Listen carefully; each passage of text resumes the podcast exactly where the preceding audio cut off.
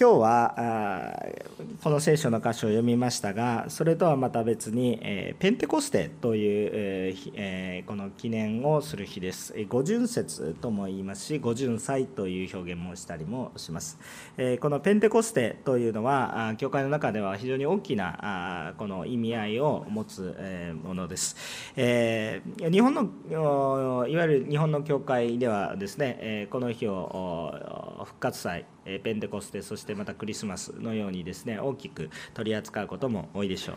えまたおんのり教会ではですね、えこのあまりこのことにフォーカスしていろいろなことをしている方ではないんですけれども韓国の教会も全体的にはそうかもしれませんが、え、本当に、えこのことを覚えて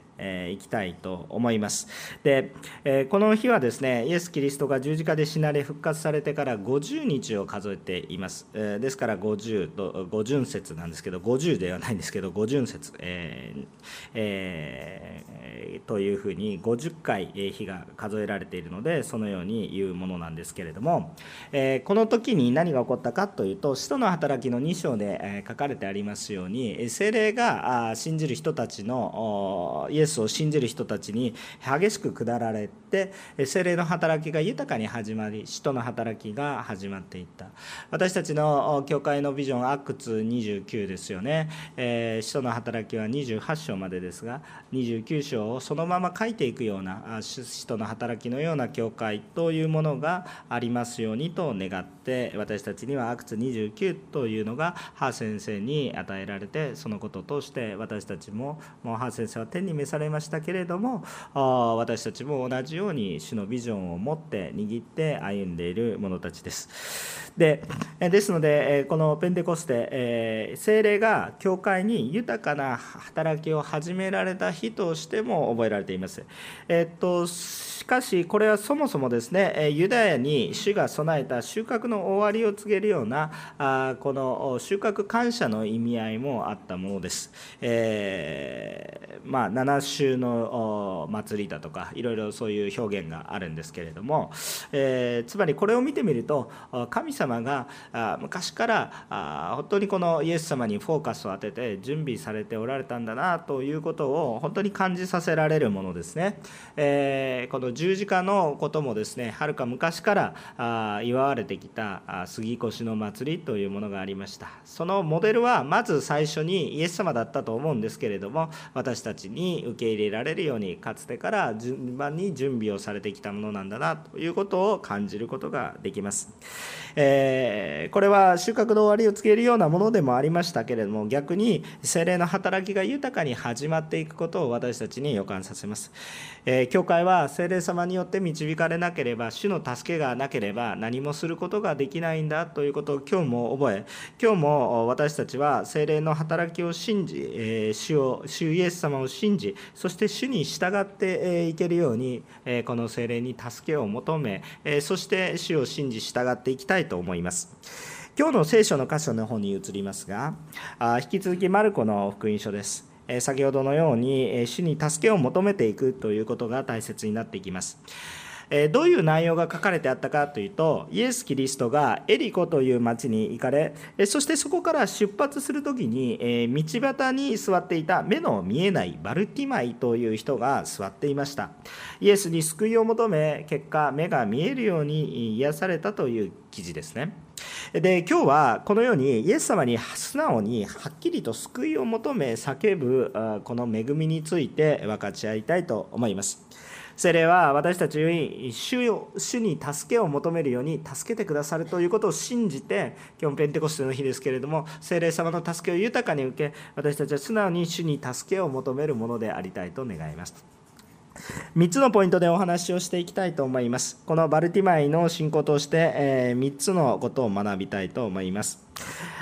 えー、第1番目、イエスにしか救いがないので叫び求めます。イエスにしかこの救いがないので叫び求めます、えー、まず聖書を読んでみましょう。もう一度読みます。46節から48節をお読みしたいと思います。このように書いてありました。さて、一行はエリコに着いた。そしてイエスが弟子たちや多くの群衆と一緒にエリコを出て行かれるとティマイの子バルティマイという目の見えない物乞いが道端に座っていた。彼はナザレのイエスがおられると聞いてダビデの子イエス様私を憐れんでくださいと叫び始めた。多くの人たちが彼を黙らせようとたしなめたがダビデの子よ私を憐れんでくださいとますます叫んだ。何かおかしくなってしまったかのように、えー、この人はあもうダビデの子イエスを私を憐れんでくださいと叫び続けたわけです。非常におかしくなったような感じなんでしょう。常識から外れていたような行動だったでしょう。ですから他の人たちが、えー、静止をしました。止めたわけですね、えー、目の見えないバルティマイがイエス様に向かって叫び願っているんです。えー、当時ですね目が見えなくなった人に対する福祉が充実している時代とは決して言えなかったでしょう。え私たちの時代も全く十分だと言えるかどうかというのはまた別問題でしょうけれどもしかし今よりは生活がもっと大変だったということは想像に難しくないことだと思います。さらに、えー、後見人がいなければあその生活は大変なものでしょう。親がいたり何かしたらですねまだなんとかなるかもしれませんが後見人がいない見放されてしまえば非常に苦しい生活が想像できます。で、えー、彼はあこの道端にいたのはまさに物乞いをするために道端にいました、えーと、これは社会的に許容されたものです、えー、なぜならば当時、えー、この目の見えない人が働く働き口がないわけです、えー、ですから物乞いをするので出て行きなさいと言われることではなくてですねこの人はもう物乞いをしないと生きていくことができないしまたそのようにすることが社会的に一定程度許容されていたと思いますいます。ですからこのような人たちが道端にいるということ自体はおかしいことでもないしし人々がそれを見て必要以上に恐怖を感じることでもなくそれはそういうものですよということでですねしていたということですね。えー、ですからこの物乞いをしているということ自体に対して生きる者のために仕方のないある意味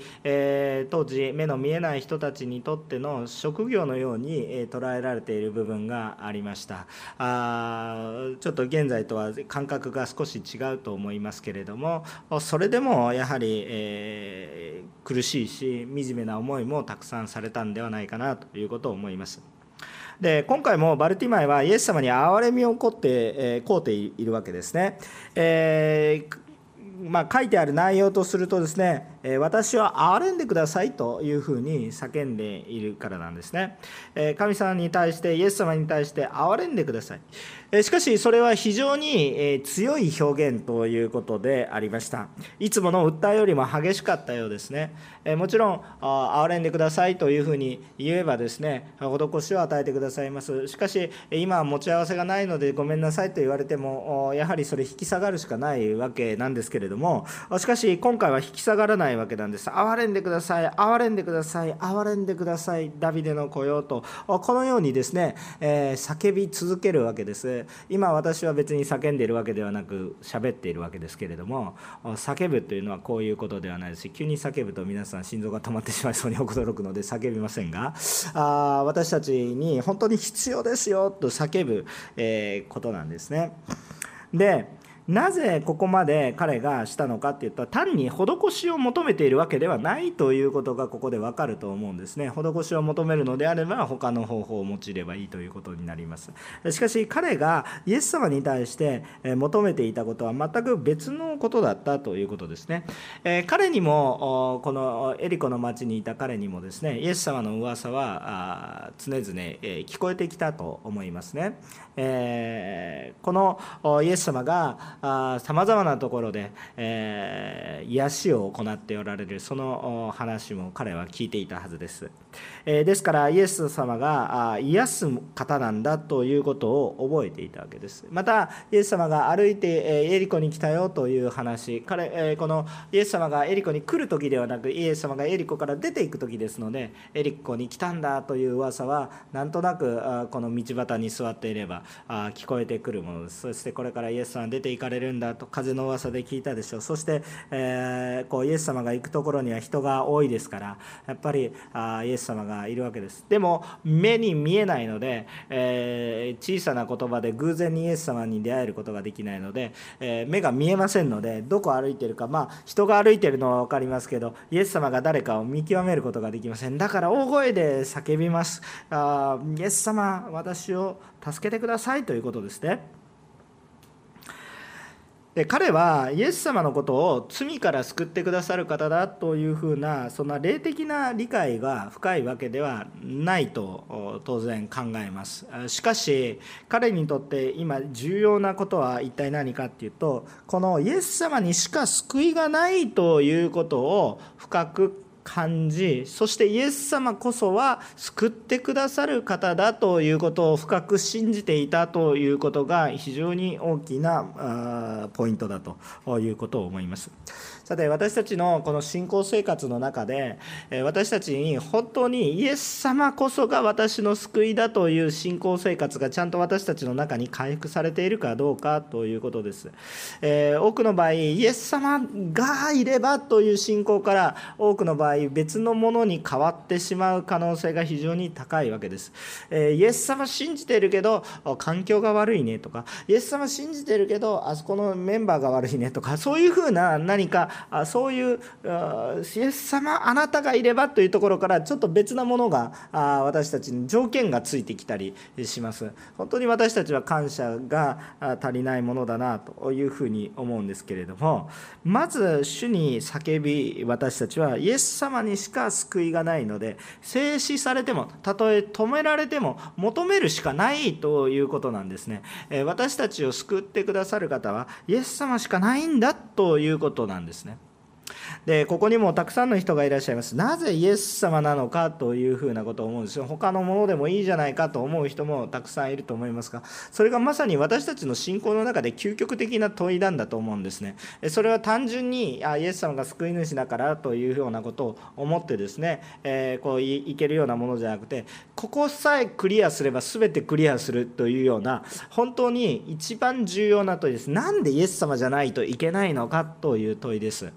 えー、このことはですね一番もう私たちの人生の一番の本丸です。一番の課題です。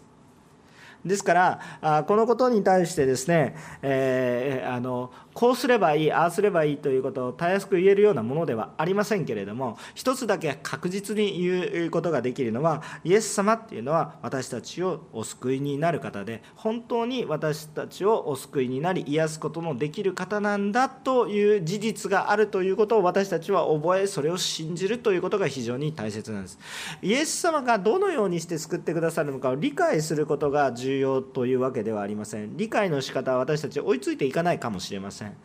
えー、どのようにしてイエス様が私の罪を物理的に負ったのかっていうのはちょっと理解がし,、しがたいんですよね、えー、どのようにしたらあ例えば借金の肩代わりをするためにはどうしたらいいですかって言ったら借用証書に自分の名前を誓約書として法的に手続きをすればあその借金の肩代わりができるわけですけどイエス様がどのようにして私の罪を負われたかということに対しての理解っていうのはどうしたらいいかわからない部分があります。つながらない部分が私たちの理解を超えた部分があります。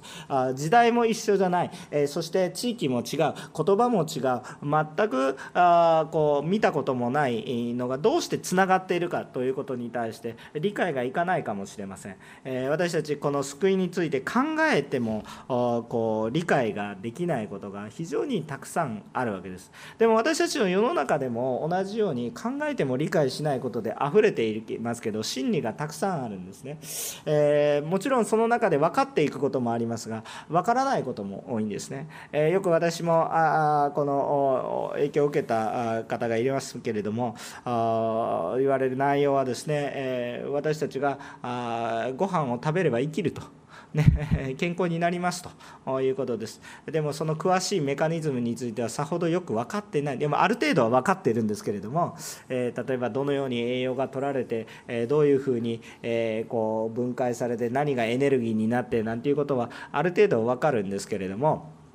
えしかしそれを分かっていない子供であっても食べれば生きるということです。え重要なことは何かっていうとこのイエス様こそが救いでありえそしてこの方によって生かされているんだということを私たちが受け入れるのであるならばまたそれに救いを求めるのであるならば私たちはどうであれ救われるというこの現実があるということなんです。でこのことをどうどうしかイエス様だけって言われることに対して非常に多くの抵抗を感じる人たちがいるんですけれども、えー、逆に言うと他にどういう救いがあるのかなというふうなこともまだ一度考えてみたらいいかなと思います。他に救いがあるのであればば他に救いがあってもいいかもしれません。しかしその救いが本当に私を救うのかというのが一つ大きな問題となります。本当に私たちに救いを与えてくださるのは主イエス様だけなんです。でこれをこれを理解するということが一番の本丸なんで一番の大きな課題なんです。じゃあどうやってこれことを理解できていくのかっていうと今日はまあペンテコステで無理やりこじつけてるわけではないんですがまさに精霊の助けが必要です。私が理解して救救いを私が理解して救われるわけではないんです。先に体験するようなものです。理解してから体験できるものではありません。先に体験してそれを少しずつ消化していくようなものです。ですから本当にこの主が主しか救いがないんだ。なぜこのバルティマイは叫ぶことのできる勇気が与えられたのか。それいくら考えても分かんないんですよね。でもその思いが与えられそれに対して、えこう主に救いを求めたっていうことはバルティマイの信仰なんですけれどもその信仰そのものを与えた方がいらっしゃるんだとしか言いようがないんです。ですからあこのような精霊様の助けを求めていくこと主に助けていくこと。もうすでにイエス様が救い主だって分かってる人に対してははいはいそうですかというふうに思うかもしれませんが今日もやっぱりイエス様だけが救いなんだということを私たちは覚えていきたいと思います。でこのことを理解していくためにはどうしたらいいかって言ったら私の力や私の知識や私の勉強さまざまなことが積み重なっていったら悟りを得るのではなくて、えー、本当に主に助けを求めた時に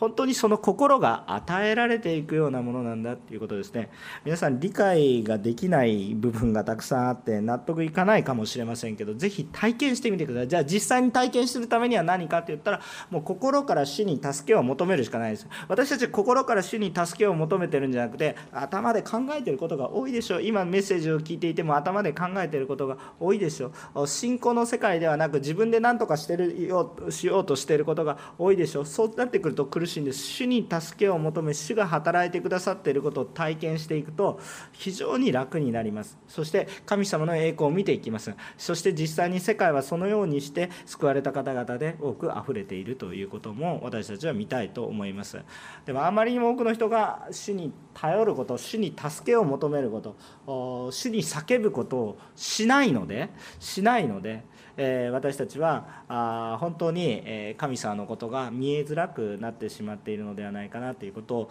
え思うんですね、えー、今日私たちの教会を導くのはイエス様しかいないです。牧師が導くわけではありません、えー、信徒のリーダーが導くわけでもありません。一般の信徒の皆さんの民主主義的な意思によって教会が導かれていくのでもありません。でも主によって本当に皆さんの本当に必要が満たされていくことを主ご自身が満たしてくださることを私私たちは信じます。主こそが救いです。主以外に救いはありません。私たちの神学も救いではありません。主イエス・キリストこそが救いです。ですからこの人格ある主イエス様を求めなければいけません。どうしてイエス様だけですか？そのことが分からなければどうぞその精霊様が豊かに助けてくださいますからその主に頼り頼ってみてほしいと思います主よなぜあなたが私に必要ですか？教えてくださいというふうに本当に心から求めてみてください。このバルティマイはいろんなことをしたでしょうね。目が見えるためにたくさん悩んででしょうね。なぜ私だけがこういうふうになったのかってもう考えますよね。でも答えは出ないんです。でも救いがあると聞いてそれを求めたわけです。ですから私たちも今自分がどのような状況なのか実は見えているものではなく見えていないもので分かっているように思っても分かっていないもので私は主の助けが必要なんだということを理解できるようになりまた主こそが助け主なんだ救い主なんだということを私たちは叫び主に求め続けることができるように願っていきましょう。あ私もこの牧師としていつも思うことなんですけれども今日もこのメッセージを準備しながら聖書的な知識をだけを話すのであればすぐ終わりますが一つのことを祈っていつも言います。神様私に福音を語らせてください。福音を語らせてください。イエス様があなたの救い主ですよということを感動を持って喜びを持って情熱を持って伝えること謙遜さを持って伝えることができるように助けてくださいといういつもその思いです。なぜならばイエス様がいなければイエス様の話をしていなければダメです。人間の努力を語ってもダメです。教会の素晴らしさを語っても虚しいです。牧師が一生懸命仕えてるっていうことをやっても何の役にも立ちません。イエス様が働いておられるんだよということが皆さんの中に回復され皆さんの心がイエス様に向かい今日もイエス様が共におられるんだということが皆さんの中に回復してくださると今日皆さん力を得ていきます。救いを得ます。そのような本当に神様の働きがちゃんと福音が語られるように願っています、えー、どうぞ皆様の人生の中にも主に助けを求めるそのようなあ私たち一人一人であることを心から願います。2番目のポイントです。主の召しにすぐに従おうということですね。主の召しにはすぐに従おう。49節から50節ですね。49節から50節お読みしますイエスは立ち止まってあの人を呼んできなさいと言われたそこで彼らはその目の見えない人を呼んで心配しないでよい。さあ立ちなさい。あなたを呼んでおられると言った。その人は上着を脱ぎ捨て踊り上がってイエスのところに来た。こう書いてあります。救い主であられる主イエス様は私たちの叫びに応えてくださる方です。どうやって答えるんですかってあいっぱい考えないでください。もちろん考えてもいいんですけれども考えた結果も主に委ねてください。考えて主に委ねるともっと祝福かもしれません。考えないで委ねるよりも祝福かもしれません。でも委ねてください。神様に任せてください。神様は私たちに答えてくださる方です、え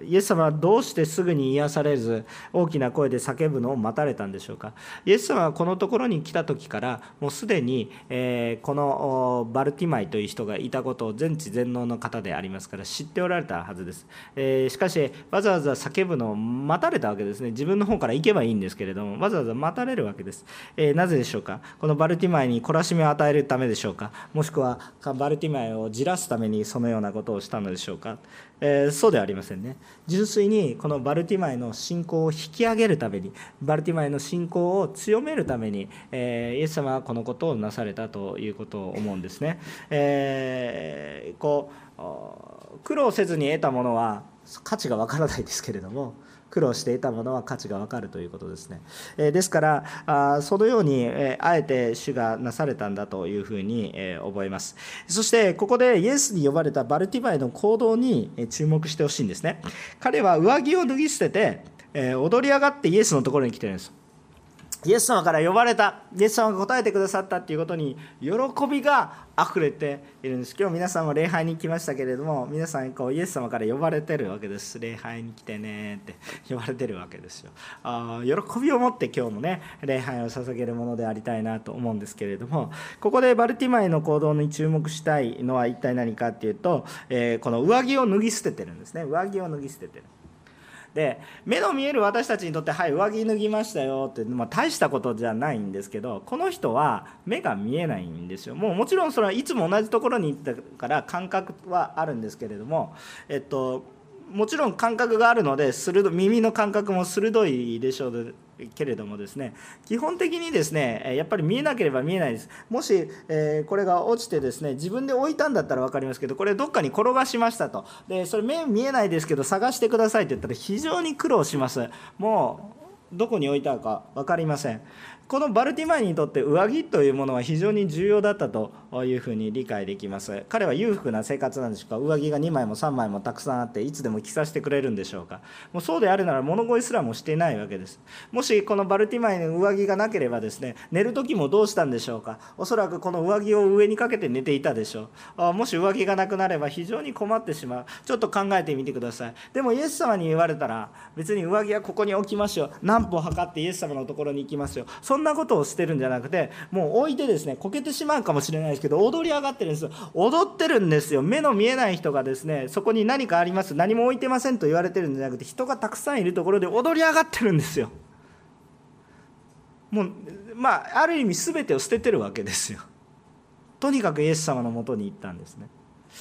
でこのことと非常に対比されることがあります。今日の聖書の箇所ではないんですがある人がですねイエス様のところに来たということがありました。その方は非常にお金持ちだったということが記されてある出来事がありました。しかしこの方に対してイエス様はですね全てを売ってですねこれ貧しい人に分け与えですね私についてきなさいと言ったら非常に悲しくなってイエス様から離れてしまった。ったという出来事が記載されて出来事が記載されていました。でこの人が本当にこのまあ必ず私たちがですね、えー、自分の持っているもの全て売りなさいそして主についていきなさいというふうにするとどれほど多くの人がついていけるでしょうかといったら、まあ、難しいわけですけれども。あしかし、えー、このあの金持ちの人はあまりにもこの富に失着があったのでそれでイエス様がそのように話されたと理解するのが正しいことでしょう。でもこの非常に対照的ものすごい金持ち五体満足何でもできているエリートね。宗教的にもエリート社会的にもエリートの人。そして立法も自分の、まあ、一生懸命自分の力で守ってますよという人。一方で、え目が見えません。何にもできません、え何も持っていません、えそのお2人をこう見るわけなんですよね。でまず第一に覚えたいことがイエス様が何かこのこの富を求めているのでそのような話をしたわけではないということが分かるわけです、えー、この金持ちの人はですね、えー、全てを置いてきなさいというふうに言ったわけですけれどもイエスさんがそれを求めているわけではないんです。なぜならばこの目の見えない人は何も何もないし何も何もできないし何も分け与えることができないですけどイエス様から豊かな恵みを受けています。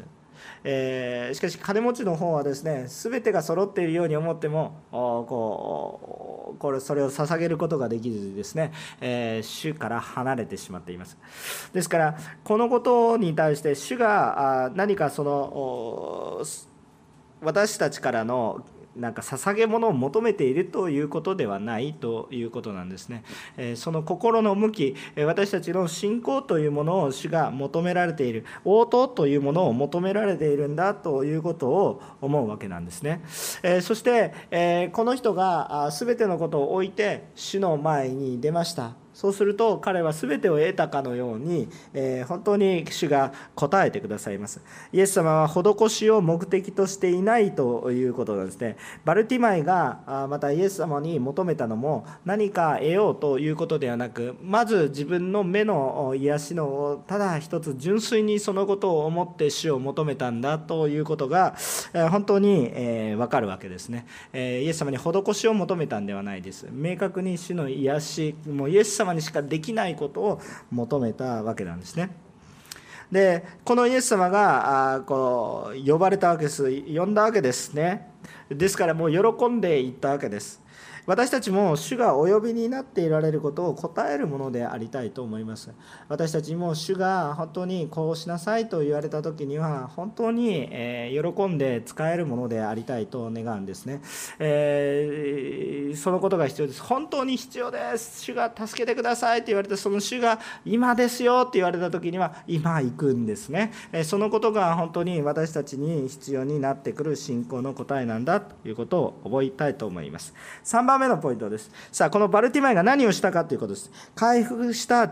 回復された力を用いて主に従いましょうということです。回復したあ力を用いて主に従いましょう、えちょっとポイント整理しますね。主にしかし救いがないので、え救いを求める主は答えてくださるのでそれにちゃんと答えましょうということですそして主が私たちを癒してくださったことに対してはその癒された能力にまた力によって死に従いましょうということですね。え51節52節にこう書かれてあります。イエスは彼に言われた。私に何をしてほしいのですか？するとその目の見えない人は言った。先生目が見えるようにしてください。そこでイエスは言われた。さあ行きなさい。あなたの信仰があなたを救いました。するとすぐに彼は見えるようになり道を進むイエスについていった。アーメン。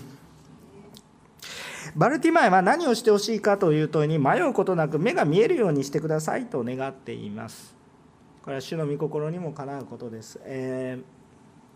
えー、私たちもこの悪い動機や何か別のものを求めているのであるならば神様はそのための願いただ野望とか悪いことのためにその願いを全て聞き入れられるわけではありませんもちろんそうですけれども主に純粋に救いを求めている時に、えー、それに応えてくださる方であるということを私たちは精霊様によって覚えたいと思いますし主に叫ぶものとなってなりたいと思います。そしてそのように主が望まれることを私たちが願うこと。100%全知全能なる方がそれをしてあげたいと思っていて、えー、私たちがそれに対して助けてくださいと言ったらこの間に妨げるものがありませんから必ず起こるということですね、えー、主が100%言うものを与えようとしているのに別のものを求めていたらなかなか与えられなぜくださらないんですかってやるとそれはそうですよねっていう感じになるんですけど本来求めるべきものを求めれば神様はすぐ答えてくださるということを覚えます。もちろん信仰を引き上げてくださるために叫ぶことを待ち望まれることもあ待つ待たれることもあると思いますが神様はちゃんと与えてくださる方なのでちゃんとそのことを理解して、えー、本当に主に求めたらいいと思います、えー、主は彼の信仰の告白を引き出してくださったんです。あこの先生目が見えるようにしてくださいあなたはあなたは目が見えるようにさせてくださる方です。ということです。で結果この人が目が見えるようになりましたもうどうやってとかどのようにしてとかって考え出すとですね私も理系の人間ですのでもう頭が壊れそうになってきますもうなんで もう考え出すとね今日の今日のメッセージはですね理知的に人間の理解だけで考えようとするとですね説明ができなくてですね苦しくなります。しかしですねあ問題はですね、えー、癒された人がいたという事実なんですよね。このことが記録されてるんですよ。いやもうこんなの神話じゃないですか。尾ひれがついた言葉じゃないですか。というふうに言うんですが1対1で私たちよく学ぶわけけなんですけど私たちもたくさんのことを実際には見ていないけど信じているわけです。じゃあその信じるあこの法則の3つがあります、えー、1つは文献もしくは何かの記録が残っているということですね。文献とか記録。もう最近だと映像とかね、えー、まあ、そういうものが残っているかどうかっていうことですね。で実際に実物があるかどうかっていう話です。でまあそれが去っていたとしても実物があったということです。でそれに対する証言があるかということです。人ですね。もうここの3つが揃ってると裁判とかでも最強です。あもう覆ることができません。もう事実と認定されるの。この3つが揃ってると。認定されるです。で当時目が見えない人がこの人は有名な人なんですよ。じゃそもそも考えてみてください。聖書の中に目の見えない人なんですけどなんで名前が残っているかなんですよ。この聖書の中に名前が残っているっていうことはこの後もイエス様と共に歩んだしこの人はその地域で有名だったということです。だから名前まで残ってるわけです。なんか目の見えない人がいてってそうじゃなくてどこの子供で誰だということが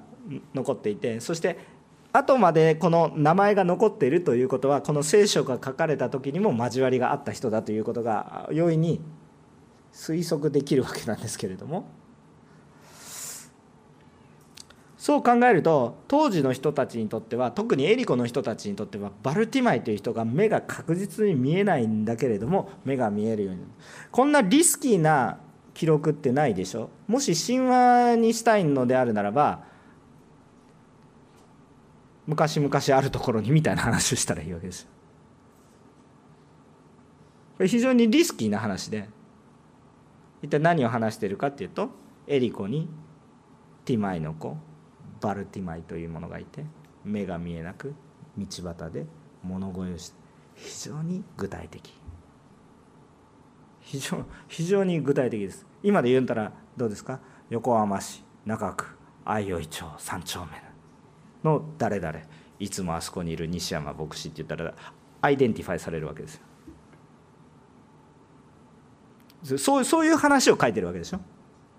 目の見えない人がいました。もう今の時代だったらプライバシーの侵害で訴えられそうですけど。その目の見えない人が見えるようになりました。あこの事実が書かれてあるわけですよ。でそのことに対してそれが記録されていて当時はこの聖書が書かれた時はその人がいて証拠としてその人がいて一緒に交わりをしてるわけですよ。私は見えるようになったという人がいて。そして周りの者が弟子たちが証言しているわけですよ。三拍子揃ってるんですよ。今はねそのバルティマイっていう人がいないですが一つ書けますけどでも当時それぐらいのリスクを持って書かれた書だということですね。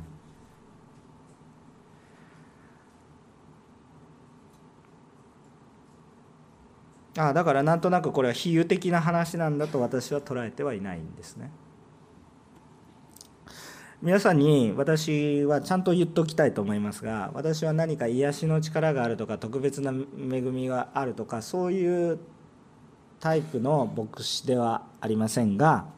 何度か癒しを体験するこれは信徒の祈りまた切なる本人の叫びそしてさまざまなことを通して主が行われたと信じますが私も一緒に祈った人の中で多くの癒しを体験した人はいます。もう体験したので否定されても困るんですけれども。中高生の交わりで時々証しをします。本人も証しをぜひしてくださいと言っていますから証しをしますけれども。ある時急性のがんになった少年がいました。もう頭がこんなに大きくなってしまってどうしたの？僕もよくわからないんだ。その後夜中にお父さんが嘆き悲しみながらやってきて「僕の人生終わりましたどうしたんですか?」って「今度手術して治すんでしょ大丈夫でしょ?」って「いや本人には言ってないけどあれは急性のがんでもうね千葉県での話千葉県の一番の権威がもうできませんとでも見た目がひどいから取りますけど脳にまでがんが急性に進行進行してあと2週間ですって言われましたもう私の人生は終わりましたどうしたらいいでしょうか、えー、その子供はうちの教会に通ってたんですけど親は別の教会に通っていて。で私たちがその中高生の礼拝をしていましたので送ってきてくださっていた。まああの牧師同士も懇意にしてる教会だったんでお互い協力し合いましょうねって言って僕はしてました。そのお父さんの通う教会でもたくさんの祈りが捧げられ私たちも中高生を関係する先生たちの中ですごく祈られました。そしてその手術が行われました。それは見た目をきれいにするだけの手術なんですがそれを取り除けられました。あそしてその中で、えー、まあこれ一応組織検査しましょうと言ったらですねなんとその組織がですね悪性ではなくただの腫瘍に変わっていたんです。いや初めから医療ミスなんじゃないのかって言ってね。あのですね皆さんお医者さんの気持ちになってください。余命宣告をしなければならない深刻なことを軽々しくお医者さんはしないんです。しかも少年です。もうねもう100歳になりました。それでちょっとっていう話だったらまだいいですけどまだ10代高校生にもなってません。当時中学3年生だったか。それに対して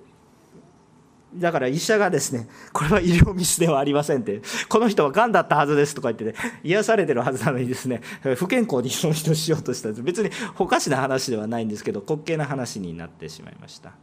その子は完全に癒されて元気です。今でも連絡を取ることができます。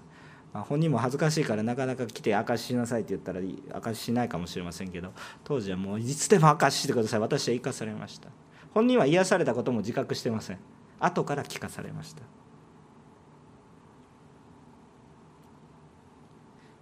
今学校の先生になるために一生懸命勉強してますね。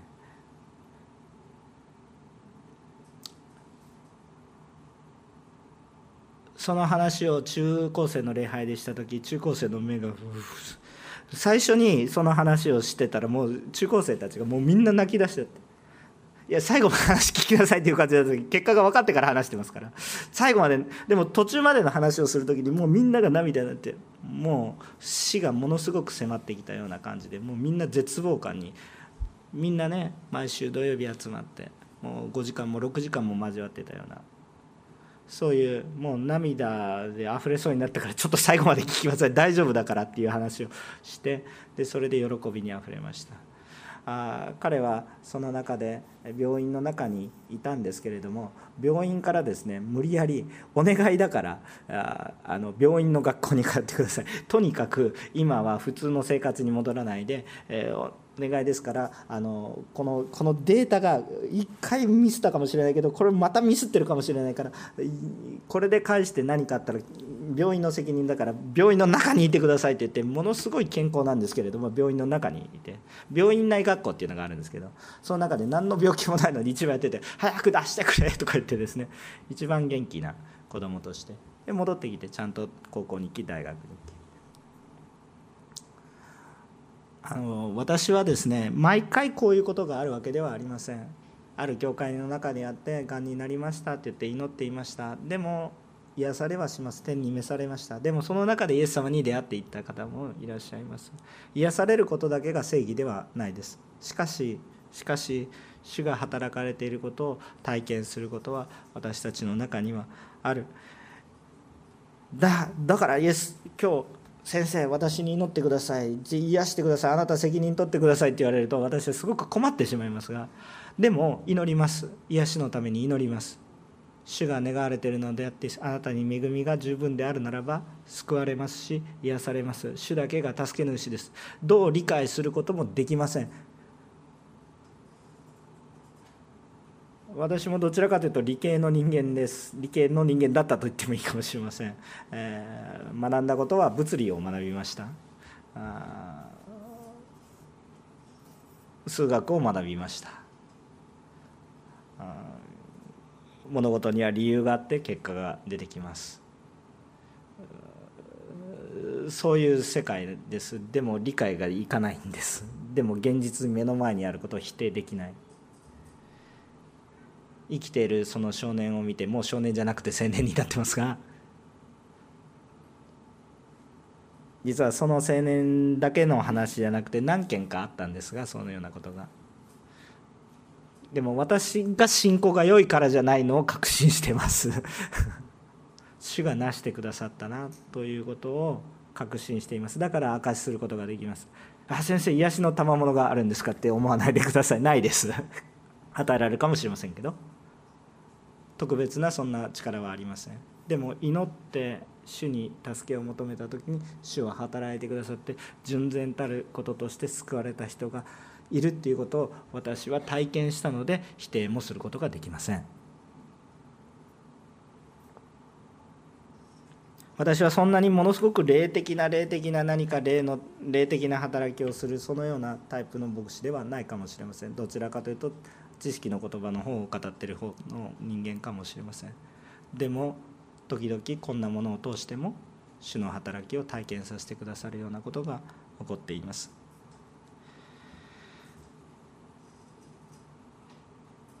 そのことを通して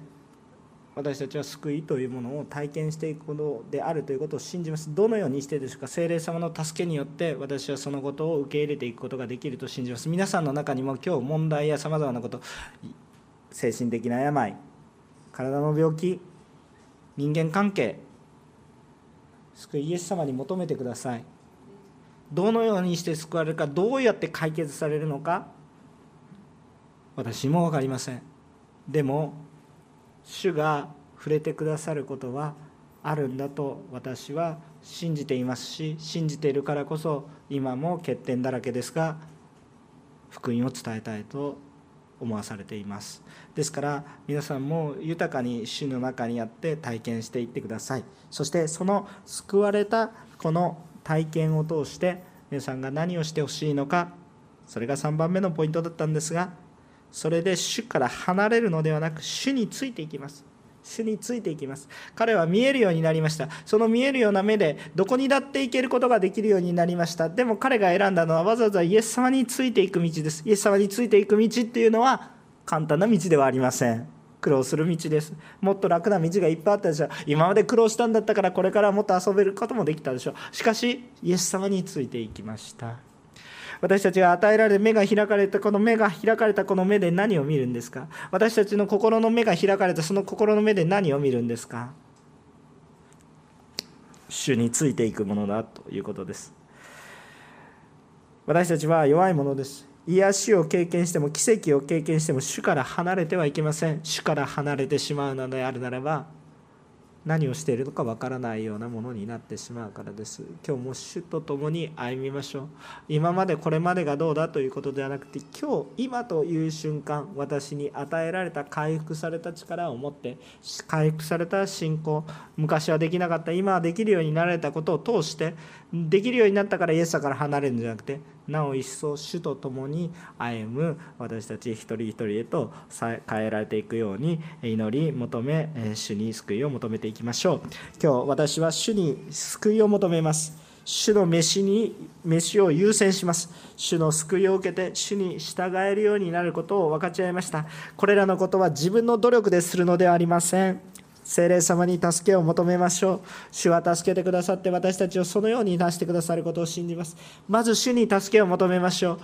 イエス様あなたがなぜ重要なのか分かりませんという人は主を本当に私に救いが必要だと感じるのであるならば主よあなたが大切な方なんだということを分からせてくださいということを本当に信仰を持って自分の唇で誰かが祈ってくださるということ以上に主の自分の唇で主に助けを求めましょう。主よ今日私を救ってください。神様が豊かに働いてくださいという証を共になしていく私たち一人一人であることができるよう主を求め共にお祈りをしていききたいと思います。お祈りをいたしましょう。